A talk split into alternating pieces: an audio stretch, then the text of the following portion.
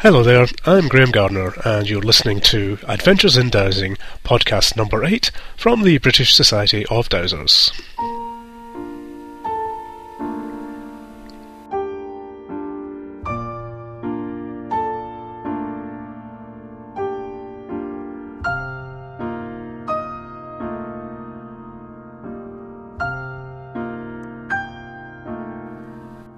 Now, following on from our last podcast, we continue our field trip in the company of veteran Earth Mysteries researcher Paul Devereux.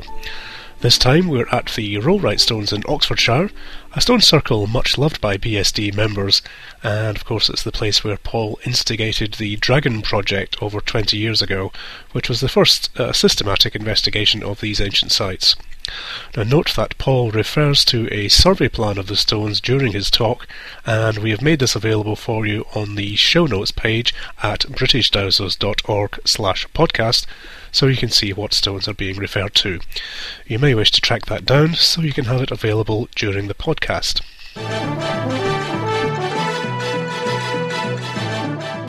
Now, firstly, my apologies for the late arrival of this podcast.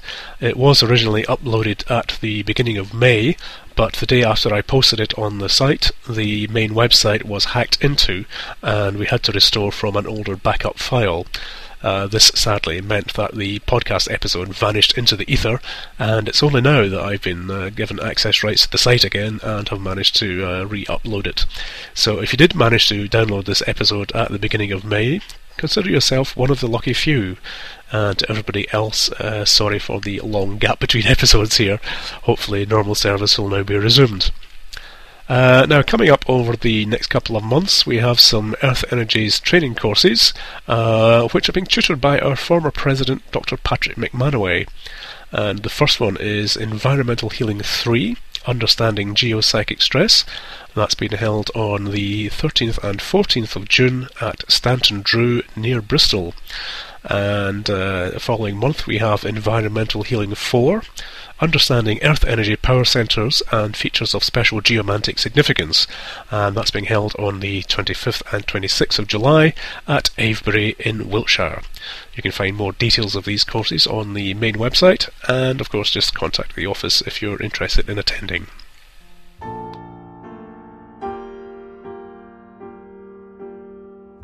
And now to the main part of our podcast, the continuing field trip with Paul Devereux. Now, as with our last podcast, it was rather windy at the start of this session, so the sound is a little noisy in places. Things do improve once we get into the main circle, however, so please persevere and don't let it spoil your enjoyment too much. We join Paul at the Kingstone, which is a single megalith, across the road from the main circle, and Paul is explaining the significance of the hill visible to the north of the site. And when you come in the entrance, which I'll show you to the stone circle on the south side, you can just, if, if you only can do this in winter when the foliage is not so thick, you can just see the hill, just as though standing right here on, on this skyline. And by the time you get to the north of the circle, it's clearly visible as it is here. So the positioning of that circle, not only due south of that hill, uh, but also exactly where it was, made it just this visible, invisible thing. And you find this time and again at stone circles. So one thing I always recommend when you go to a site, particularly a stone circle, look around. It's part of the landscape. It's embedded in the landscape. And so you'll find this phenomenon of a hill to the north of the stone circle time and again. So, for example, Gors Fawr Stone Circle in Preseli. To the north of it is, is the outcrop where the Stonehenge bluestones came from, exactly on the skyline if you go to the Hurlers, the Triple Stone Circle on Bodmin Moor. Yeah. Um, it's uh, the thing exactly on the skyline is the Cheesewring, which we know was carefully manipulated. All, all the shale and stuff on it that's eroded was handled in Mesolithic times into into walls. Everybody thought it was natural, but it's all been handled. Mm. So people were fiddling with the natural landscape, then they built monuments, but it's like the monuments were acknowledging the earlier venerated natural places. So there's this weird relationship, and this has it here. Uh, so here's the mound, here's the northerly hill, there's Long Compton, there is the Kingstone. Is it local stone? Yes, it's local stone. It's oolitic limestone, but it has an iron content that gives it that golden colour that is so characteristic of the Cotswolds. Uh, Picked up an energy line from the stone right through the marsh on the hill. Well, that's interesting. It's probably microwave beam. So you've got to be careful what you scan at. That reminds me, there are several microwave, because this is a ridge, there are several microwave beams just skimming this.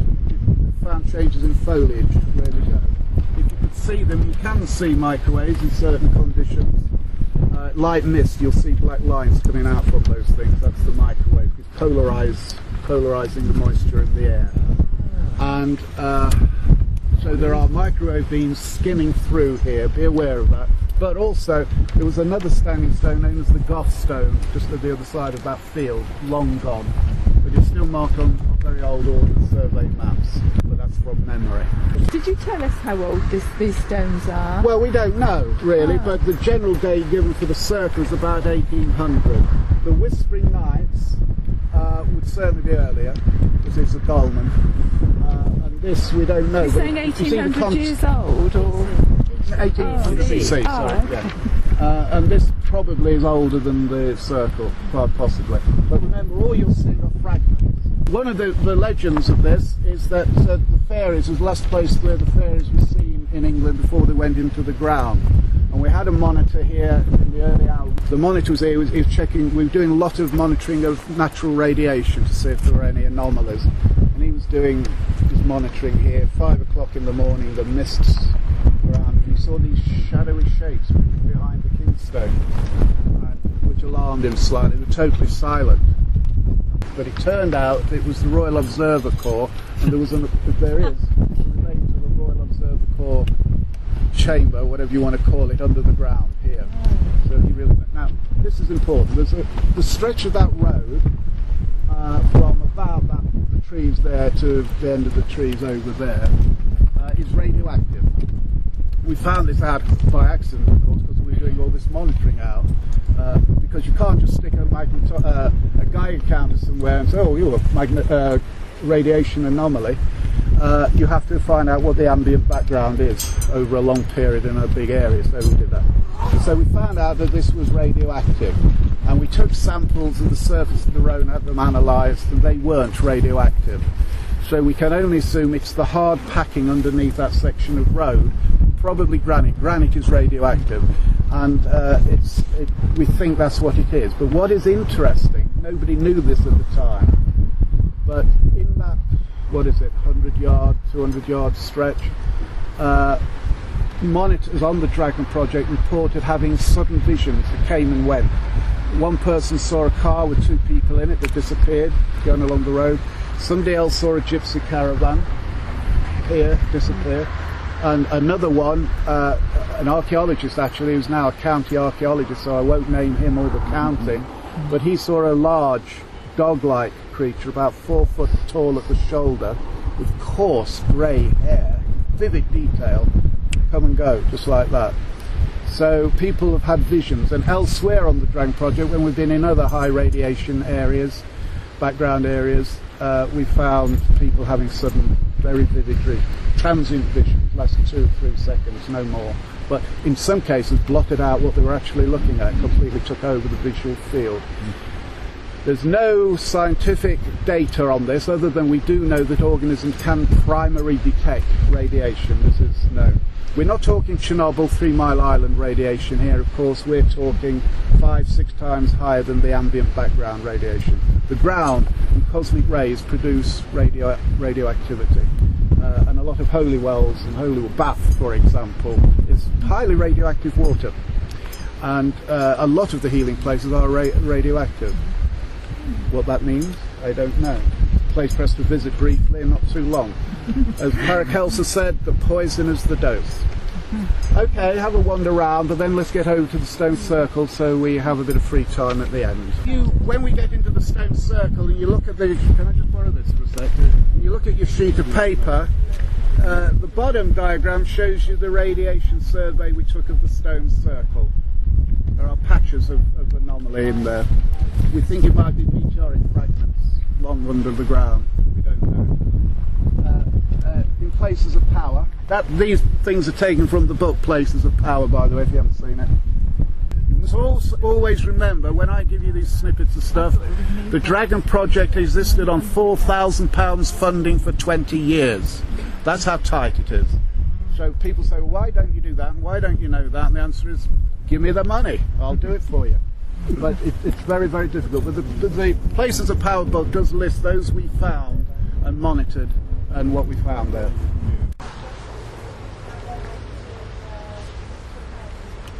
The Dragon Project, of course, is perhaps what Paul's best known for, uh, and it was the first systematic and scientific investigation of these ancient sites. It utilised a variety of uh, detection methods, everything from uh, bat detectors to dowsing and magnetometers and infrared photography, and it really did show us that there's an awful lot of things going on at these sites that we didn't know about.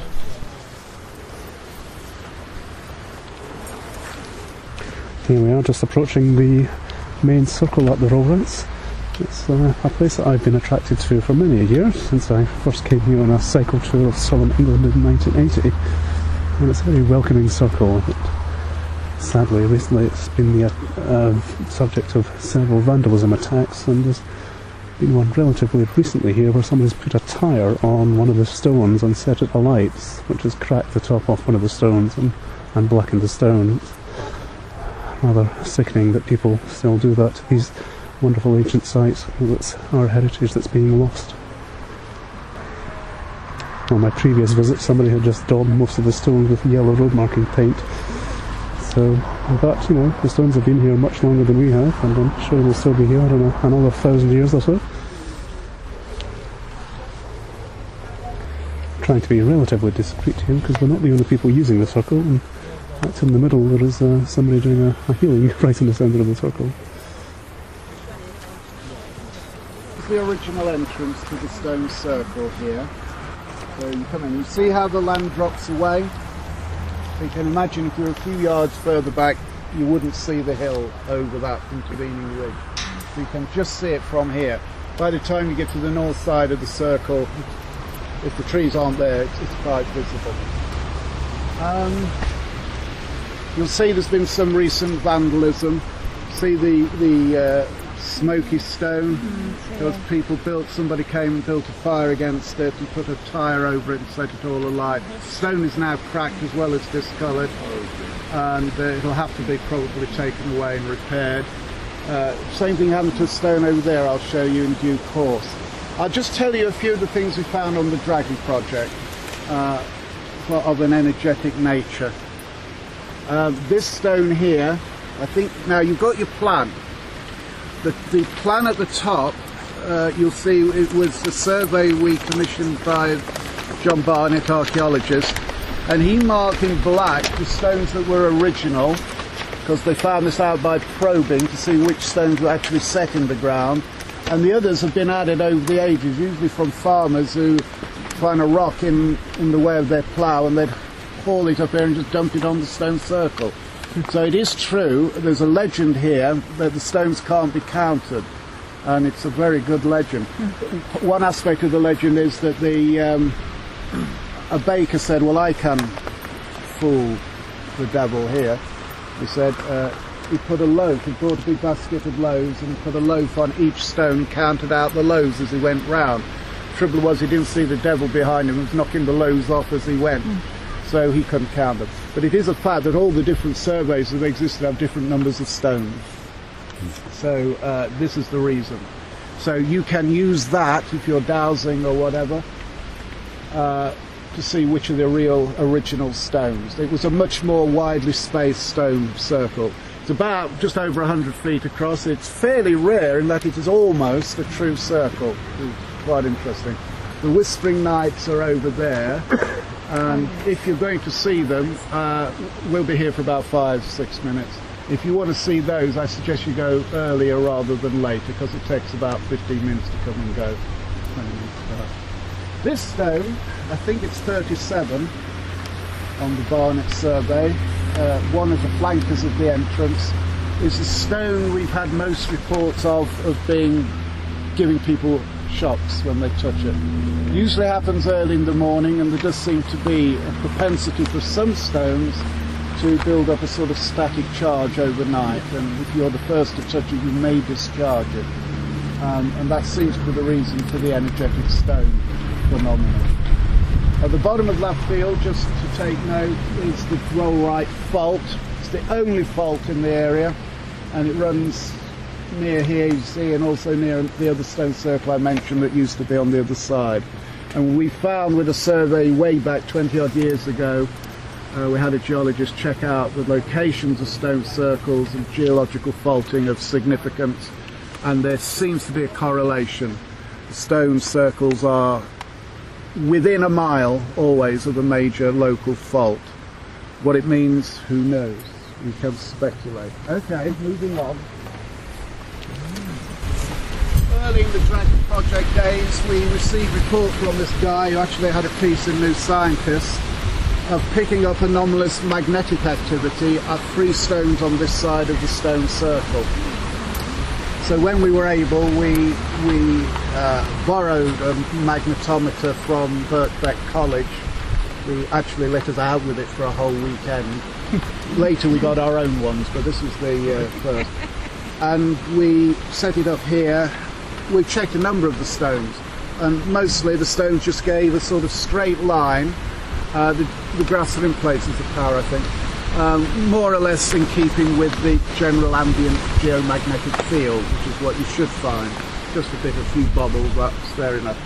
We put the probe in one of these holes here and left it, and all of a sudden, after about an hour or so, the, the magnetometer went wild, and there were huge dips and back up to that base line of the geomagnetic field. And this fluctuation went on for about 20 minutes and then it leveled out and was a flat line again. We went round, checked the others, the big stone, everything flat line. But this one had a fluctuation. Now, we don't know what caused it. We have no idea what caused it. Uh, now you're asking me. It was middle of the day. It was sort of late morning. Number stone is it? So, uh, offhand, I can't tell you. I think I have an encyclopedia. Yes. Uh, yeah, it's, it's stone, is it 62? I was told 54. Oh my lord. Sure. Good. Big gap, just here. Yeah, yeah, Gap is just here, where the other- yeah. This would be then 54, yeah. Yeah. Probably. I'm not sure it's not 62, because some of these stones are down in this gap. See, there's a gap there as well. Yeah, it'll be 50, you're quite right. Okay, good oak. Chart, chart. So uh, this fluctuated for reasons I don't know what it was, whether it was some in the ground that passed through or picked up, whether it was some atmospheric thing. We didn't pick it up again. Almost everything I'm going to tell you occurred randomly. Decided, and this is something I warn you as dowsers strongly about. Trust your response, but don't build a huge superstructure on it. Nothing about energy sinks all over the globe at half mile. Forget it. It's not true. You don't know it. Just, just uh, find what your senses and your sensitivity tell you, but not what you imagine it might be. So I'm not going to tell you what that meant. I don't know, but it happened. Over to the big stone.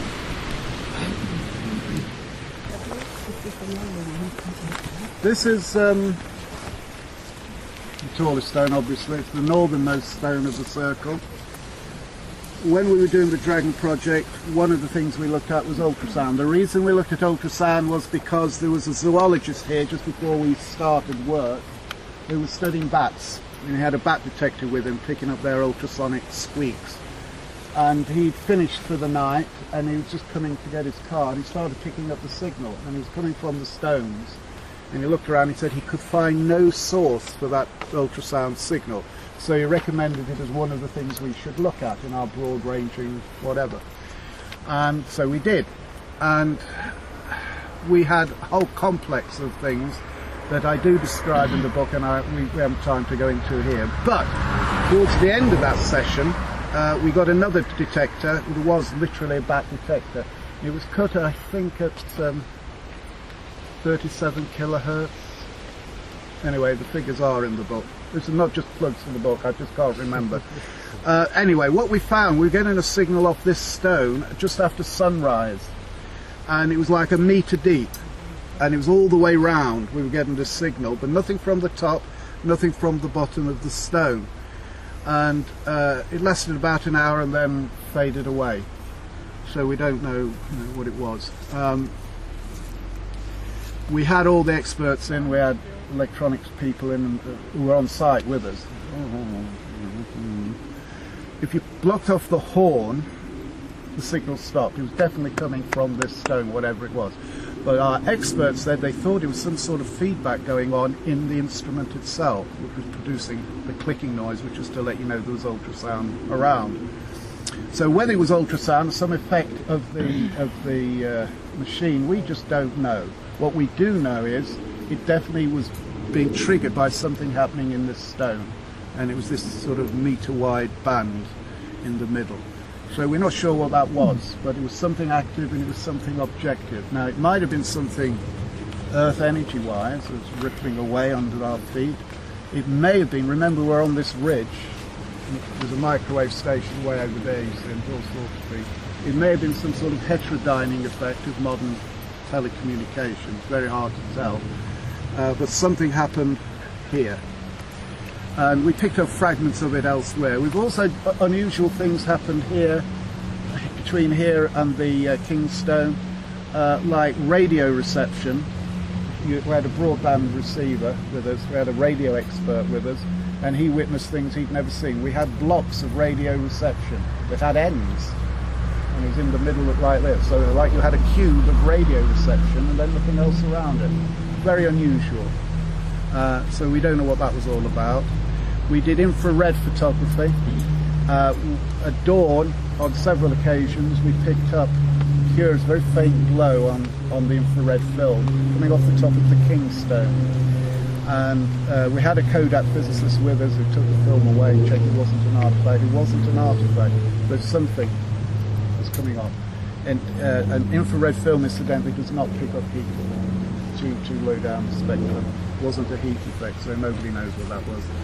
But we did pick that up. Somebody else took infrared photography and found a cloud, photographed this low cloud about 20 feet above the road here, just hanging. Very eerie looking and that effect has been picked up by other infrared photography at other sites.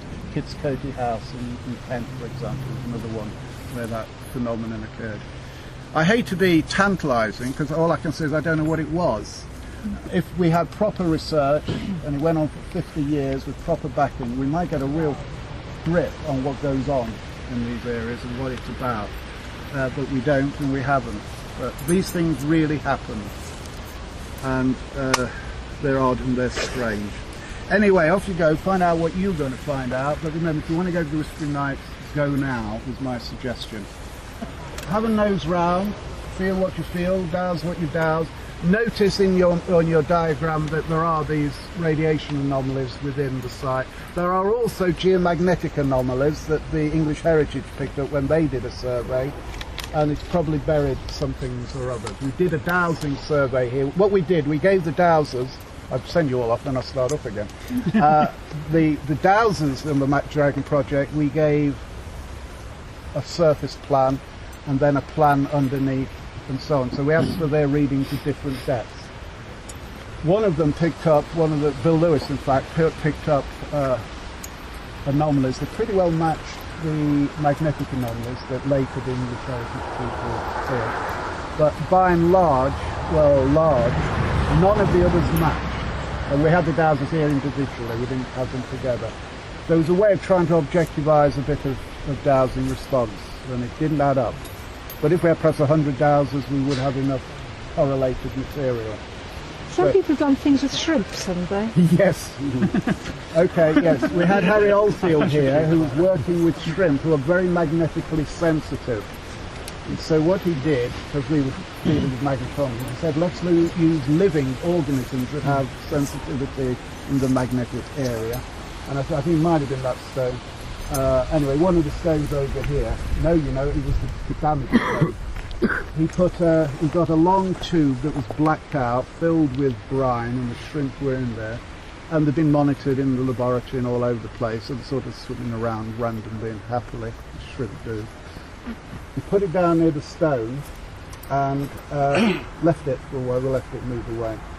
Came back after a while, lifted and looked, and all the, the shrimp were clustered towards the stone and absolutely massed up. The rest of the tube was empty. So it looked like they were reacting to something. But again, it's something that we need to do long term and repeatedly to be sure just what it was. I should just say, while I'm talking about Harry, uh, Harry Oldfield managed a remarkable. Which stone was? I think it was this one. We actually produced a Kirlian field around that stone. It takes a lot of doing. But we had a corona discharge around the stone. We took a photo of it. Which one? One, two, like a taller one that would. Yes, I think it was. I The mean, you know, we're going in the back a few years here.